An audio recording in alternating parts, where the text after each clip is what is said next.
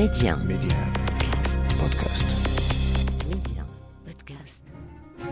لم تكن الجريمة بكل أشكالها وألوانها مما طرأ على المجتمعات البشرية بل إنها ولدت معها ومن رحمها خرجت عبر التاريخ شدت الأنظار جرائم وذاع صيت مجرمين ووقائع ألهمت العديد من الكتاب وجعلتهم يبدعون الروايات البوليسية تنطلق من وقائع ومن ملفات تعاطت معها أجهزة الأمن تتبع خيوطها وصولا إلى النهاية.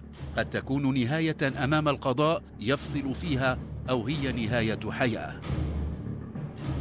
تعرفت إلى العميد الممتاز الأستاذ عبد اللطيف بوحموش أمدني بقصص كتبها انطلاقا من قضايا تعامل معها من موقعه كمسؤول أمني.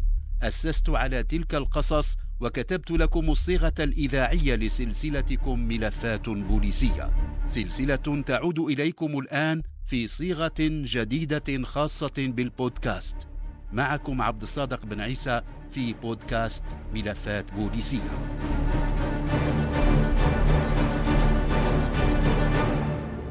النصابون. مرحبا.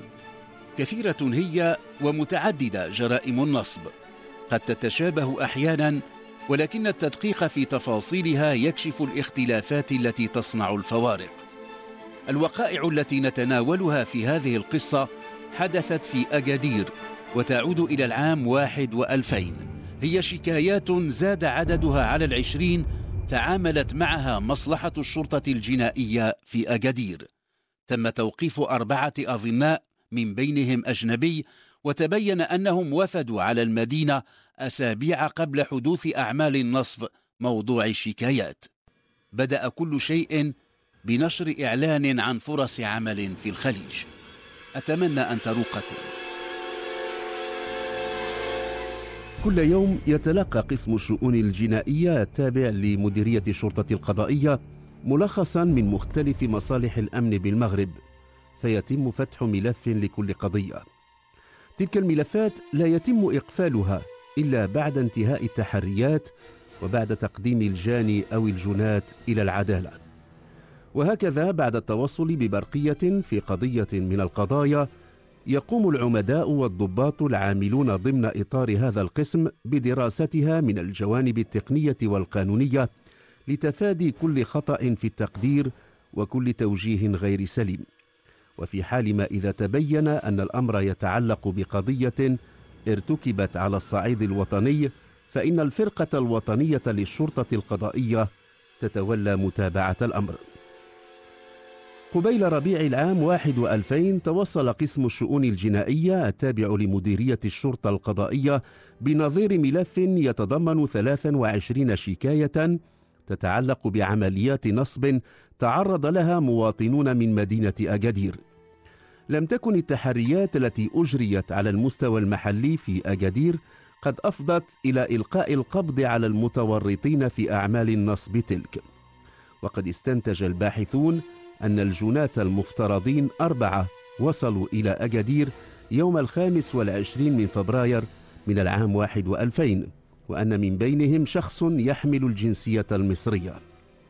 أفادت التحريات أيضا بأن المصري استأجر غرفة في أحد الفنادق الكبرى بالمدينة وأن من يفترض كونهم شركاءه اكتروا شقة مفروشة في وسط المدينة. أفاد التحقيق الذي تم إجراؤه بأن تلك المجموعة قامت بنشر إعلان في صحيفة محلية يخبر بأن شركة سعودية تعتزم توظيف مئتي عامل متخصص للعمل في المملكة العربية السعودية. كان الإعلان المنشور في الجريدة المحلية يستعجل من يهمهم الأمر للاتصال بعنوان لم يكن في الحقيقة سوى عنوان الشقة المفروشة التي استأجرتها مجموعة الأربعة. بعد يومين تقاطر مرشحون كثر على العنوان المذكور. كانوا كما هو مطلوب منهم في الإعلان مصحوبين بجوازات سفرهم وشهادات عمل تثبت خبرتهم في المجال الذي سيشتغلون فيه. لم يكن يخامر المرشحين للتعاقد مع تلك الشركة السعودية أدنى شك في جدية العرض فما أن يصل أحدهم إلى الشقة التي اتخذها من يقدمون أنفسهم مندوبين عن تلك الشركة مقرا لهم حتى يجد في استقباله شابا قوي البنية. كانت مهمته فحص جوازات السفر وتوجيه المرشحين. الذين يحملون ملفا مكتملا يتم توجيههم إلى غرفة ما أن يفتح بابها حتى يجد المرشح نفسه في مواجهة لجنة حقيقية من ثلاثة أفراد.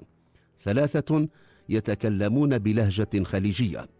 قرارات اللجنة فورية فما أن يتيقن أفرادها من أن المرشح يستوفي كل الشروط حتى يبلغوه بأن التعاقد النهائي معه لن يتم سوى بعد تواجده في العربية السعودية وبعد التأكد من أن الشهادة المهنية التي قدمها ليست زائفة.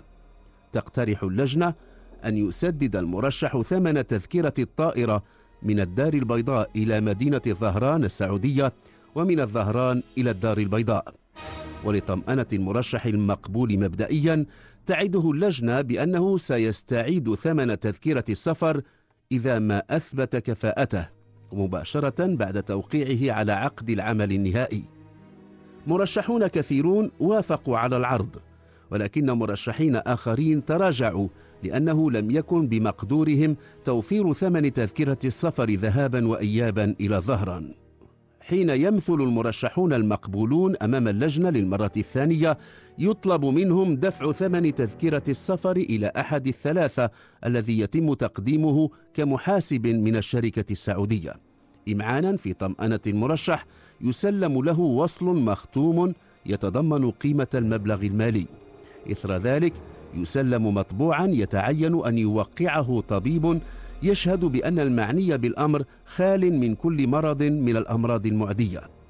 في ظرف أسبوع واحد تمكنت عصابة الأربعة من الاستيلاء على ما لا يقل عن 345 ألف درهم. إثر ذلك اختفت المجموعة من أكادير بينما ظل عشرات من المرشحين يطرقون الباب الموصد للشقة التي كانت المجموعة تتخذها مقرا لها. وبعد أن طال انتظارهم قرروا اللجوء إلى الشرطة وتقديم شكاياتهم. في المجموع توصلت الشرطة في بثلاث وعشرين شكاية. كانت الخطوة الأولى التي قطعها المحققون الاتصال بصاحب الشقة المفروشة الذي أكد أن رجلا خليجيا فيما يبدو اتصل به لكراء الشقة وأنه بعدما زارها طلب منه أن يرافقه إلى الفندق حيث يقيم مدير الشركة التي تريد كراء الشقة لإتمام الإجراءات. كان الرجل قد اعتاد كراء الشقة للأجانب ولذلك فإنه لم ير مانعا من التوجه إلى الفندق وإتمام العملية. ما يهمه في النهاية هو أن يؤجر شقته وأن يحصل على الثمن. أفاد الرجل المحققين بأنه في غرفة الفندق وجد نفسه أمام شخص يظهر أنه من علية القوم. لم يتحدث إليه سوى بضع دقائق ثم أخرج حزمة من الدولارات ودفع ثمن الإيجار. وكلف أحد معاونيه بتسلم مفتاح الشقة. في الفندق علم المحققون أن المكلف باستقبال الزبناء سلم مفتاح الغرفة إلى شخص واحد يحمل الجنسية المصرية. كما أكد ذلك جواز سفره وأن الأخير غادر الفندق بعدما دفع ما ترتب بذمته. لا معلومات حول الثلاثة الآخرين الذين كانوا يترددون عليه في الفندق.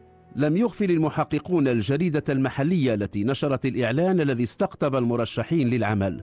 قال مسؤول الإشهار في الصحيفة إن مصلحته توصلت في السابع والعشرين من فبراير برسالة من الشركة السعودية بعث بها عبر الفاكس حيث تطلب تزويدها بمعلومات حول كلفة نشر الإعلان على صفحات الجريدة كان المطلوب موافاة الشركة بالرد في اليوم نفسه وكذلك كان.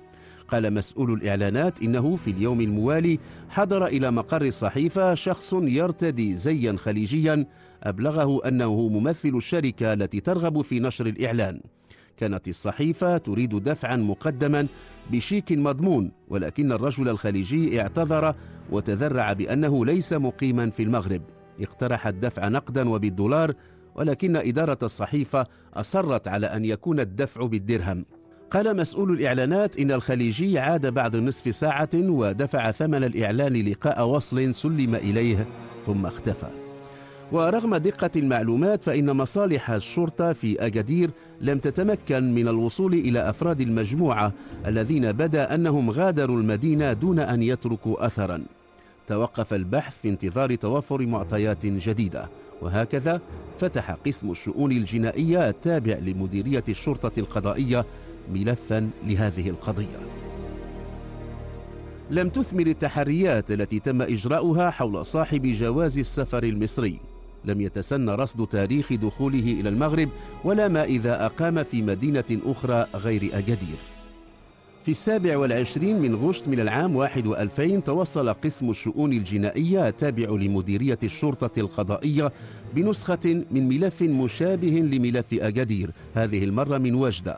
يتطابق الملفان بشكل شبه تام. تم تسجيل فارقين بسيطين.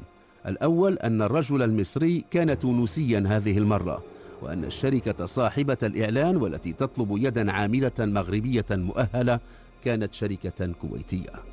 ما استولى عليه أفراد العصابة قبل اختفائهم عن وجدة بلغ نحو خمسين مليون سنتيم. صار جليا أن العصابة ستظهر مرة ثالثة في مدينة أخرى غير أجدير أو وجدة ولذلك تم تعميم مذكرة على مختلف مصالح الشرطة في المغرب لترقب الظهور الجديد للعصابة. قدمت المذكرة المعلومات المتوفرة.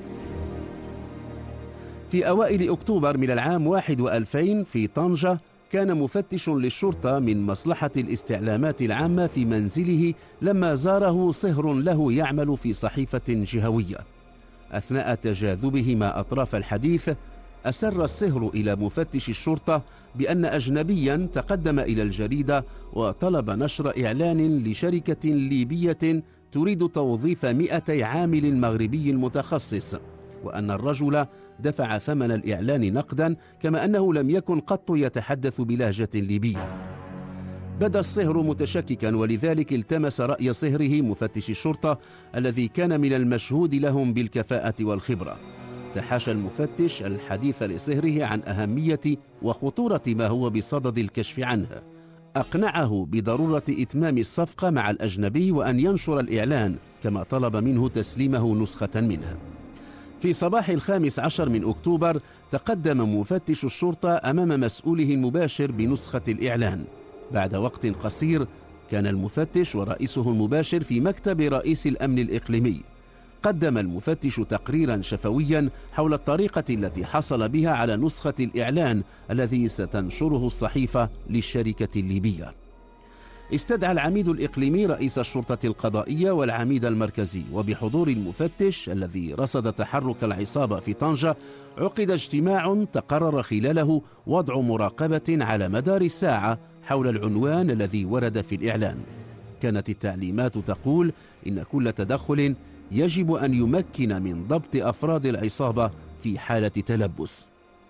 صار أربعة مفتشين من المعروفين بخبرتهم يتناوبون على مراقبة المكان كل ست ساعات وعلى مدار الساعة. تم نشر الإعلان في الصحيفة الجهوية وتقاطر عشرات من المرشحين على المقر الذي اختاره أفراد العصابة. تم قبول خمسين شخصا كلهم أعلنوا استعدادهم لدفع ثمن تذكرة السفر ذهابا وإيابا إلى ليبيا. كان الخامس من نوفمبر موعدا للدفع. وما أن خرج الزبون الأول حتى التقطه أربعة من رجال الشرطة. أدخلوه سيارة كانت مستوقفة غير بعيد. علموا منه أنه دفع ثمن بطاقة السفر بالطائرة ذهابا وإيابا من الدار البيضاء إلى طرابلس. قال إنه أبرم العقد وإنه لم يتبق له الآن إلا تقديم الشهادة الطبية. في مطلع أكتوبر من العام 21 رصد مفتش للشرطة بوادر تحرك العصابة من خلال توجهها صوب نشر إعلان في صحيفة جهوية تصدر بمدينة طنجة. كان الإعلان هذه المرة باسم شركة ليبية. تحركت مصالح الأمن المحلية وفرضت مراقبة على مدار الساعة على المقر الكائن بالعنوان المنشور في الإعلان.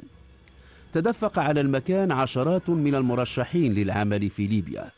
وكما كان الحال في أجادير وفي وجدة فإن العصابة التي تتخذ شكل لجنة للانتقاء اشترطت على من استوفوا الشروط دفع ثمن تذكرة السفر ذهابا وإيابا إلى طرابلس.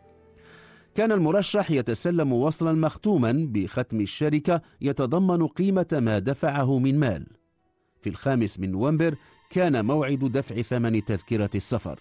كان المكان تحت المراقبة.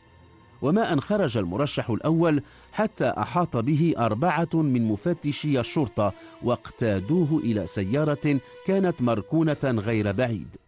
علموا منه أنه دفع المبلغ المطلوب وقدم لهم الوصل كما أفاد بأن اللجنة منحته المطبوع الذي يتعين ملؤه من قبل طبيب يشهد بأن المعني بالأمر لا يعاني من مرض معدي. تبين أن ساعة التدخل قد حانت. حضر إلى عين المكان رئيس الأمن الإقليمي وتم تشكيل فريق للتدخل من عشرين من أفراد الأمن. تم تطويق العمارة التي تأوي الشقة التي يوجد بها أفراد العصابة وارتقى عدد من أفراد الأمن أسطح العمارات المجاورة. كانت الخطة تقتضي أن لا يترك مجال لفرار أي من أفراد العصابة. في الساعة الرابعة عصرا تقدم العميد بمفرده إلى باب الشقة. ادعى أنه من المرشحين للعمل في ليبيا وما أن فتح الباب حتى اقتحم الشقة عشرة من أفراد الأمن من الأقوياء. فاجأوا ثلاثة رجال كانوا يرتدون الزي الخليجي. في تلك اللحظة كانوا بصدد استلام مبلغ مالي من أحد الضحايا. تم تفتيش الشقة وحجز كل وسائل الإثبات. تم تصفيد الثلاثة واقتيد رفقة الزبون الأخير إلى مفوضية الشرطة. كما تم إلقاء القبض على الشخص الرابع في العصابة. تم إقفال الشقة وختم بابها بالشمع الأحمر لمعاودة تفتيشها إن اقتضى الحال حجز رئيس الشرطة القضائية كل الوثائق والحقائب التي كانت في الشقة وتم نقل المحجوز إلى مقر المفوضية حيث بوشرت عملية فحصها. تم اكتشاف عدة جوازات للسفر مزيفة ومن جنسيات مختلفة وكانت تحمل صورة شخص واحد. أول من تم استنطاقه هو الشخص الذي كان ممسكا مفتاح الشقة. تبين أنه مجرد عامل استخدم لتنظيم عملية دخول المرشحين للعمل الضحايا وأنه لا صلة له بالفعل الإجرامي. كان نفسه يعتقد أنه يعمل لحساب شركة ليبية. الأدلة والحجاج التي توفرت لم تترك للثلاثة الباقين مجالا للإنكار.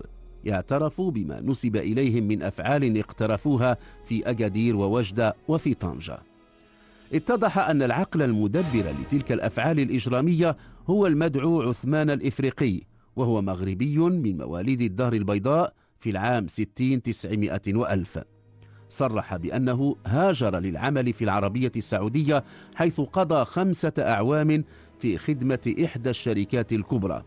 بدأ مساره في الشركة كعامل بسيط بمطار جدة ثم تمت ترقيته إلى مساعد في مصلحة الشحن بالمطار.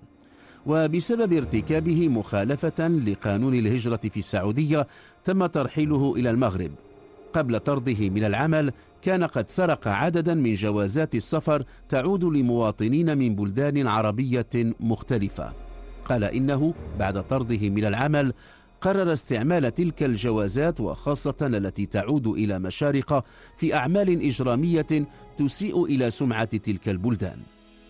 في سياق ذاك التوجه الإجرامي عمد الإفريقي إلى إحداث شركات وهمية يقدم نفسه على أنه المتحدث باسمها ويوهم ضحاياه بتمكينهم من فرص عمل في بلدان خليجية وعربية.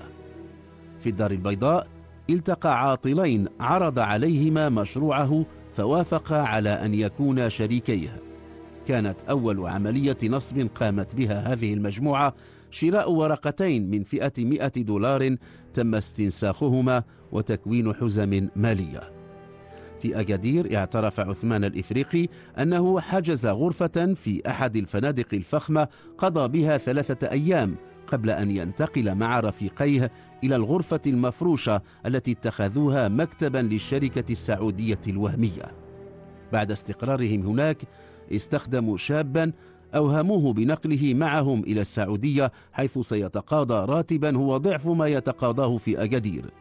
كانت مهمة هذا الشاب تنظيم عملية إدخال المرشحين للعمل الذين تم استقطابهم بواسطة الإعلان المنشور في صحيفة محلية. نعلم بقية القصة. في أكادير تم النصب على عشرات وتوصلت مصالح الأمن بشكايات من 23 شخصا جرى النصب عليهم. في أكادير استولت العصابة على مبلغ مالي يزيد على 345 ألف درهم. قضى أفراد العصابة أسبوعين في أكادير ثم اختفوا. كانت مدينة وجدة وجهتهم التالية. لم يغيروا سيناريو الاستقطاب. إعلان في جريدة محلية شقة مفروشة تم استئجارها لاتخاذها مركزا لتسجيل المرشحين للعمل ثم مواعيد يدفع خلالها المرشحون ثمن تذاكر السفر. عندما غادرت العصابة مدينة وجدة كانت قد استولت على نحو 500 ألف درهم. بعد أكثر من ستة أسابيع ظهرت العصابة في طنجة ولكن طنجة كانت محطة أخيرة في مسيرة تلك المجموعة الإجرامية. رأينا أن وصول العصابة إلى مدينة طنجة صادف حالة اليقظة التي كانت قد وضعت بها مختلف الأجهزة الأمنية تأسيسا على توقع تحرك جديد لتلك العصابة بعد عمليتيها في وجدة وقبلها في أكادير جاءت اعترافات شريكي المدعو عثمان الإفريقي حاملة تفاصيل دقيقة حول كيفية عمل العصابة وخططها الإجرامية. كما أن المواد التي تم حجزها في الشقة المفروشة بطنجة وفضلا عن جوازات السفر تضمنت وثائق مختلفة. نتائج الخبرات التي أجريت على جوازات السفر التي عثر عليها أفادت بأن الأمر يتعلق بجوازات سفر سليمة تم تبديل صور أصحابها بتقنية عالية وتعويضها بصورة المدعو عثمان الإفريقي. أثبتت التحريات وأبانت أيضا اعترافات الظنين بأنه استعمل ثلاثة جوازات من تلك الجوازات التي سرقها بينما كان يعمل في العربية السعودية. في مدينة أكادير استعمل جواز سفر مصري كان يحمل صورته ولكنه يحمل اسم صاحب الجواز الأصلي. وقد سخر تلك الوثيقة في حجز غرفة في الفندق. أما في مدينة وجدة فقد استعمل جواز سفر يعود إلى مواطن ليبي. بينما استعمل في مدينة طنجة جواز سفر تونسي. تعدد جوازات السفر التي استعملها الظنين جعل في مرحلة أولى صعبا تقفي أثره. ذلك أن أيا من تلك الجوازات لم يتم ختمه في نقة الحدود. علمنا في مستهل اعترافاته أنه رحل من العربية السعودية منذ فترة لخرقه القوانين المتعلقة بالهجرة. ضمن الوثائق التي تم حجزها أيضا نماذج لعقود عمل ودفاتر تواصيل. بينت الخبرة التي تم إجراؤها في مختبر الشرطة العلمية أن الورق المستعمل في كل تلك الوثائق من عينة واحدة كما أن تحرير مضامينها تم باستعمال آلة راقنة واحدة.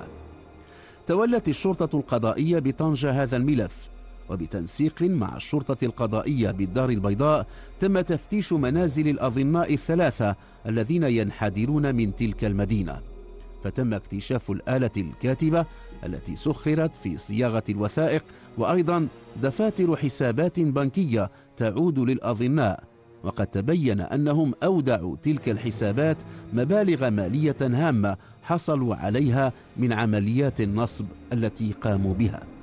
وقد تم إشعار المؤسسات البنكية التي توجد بها تلك الحسابات بمنع صرف أي مبلغ مالي إلى حين صدور الأحكام القضائية.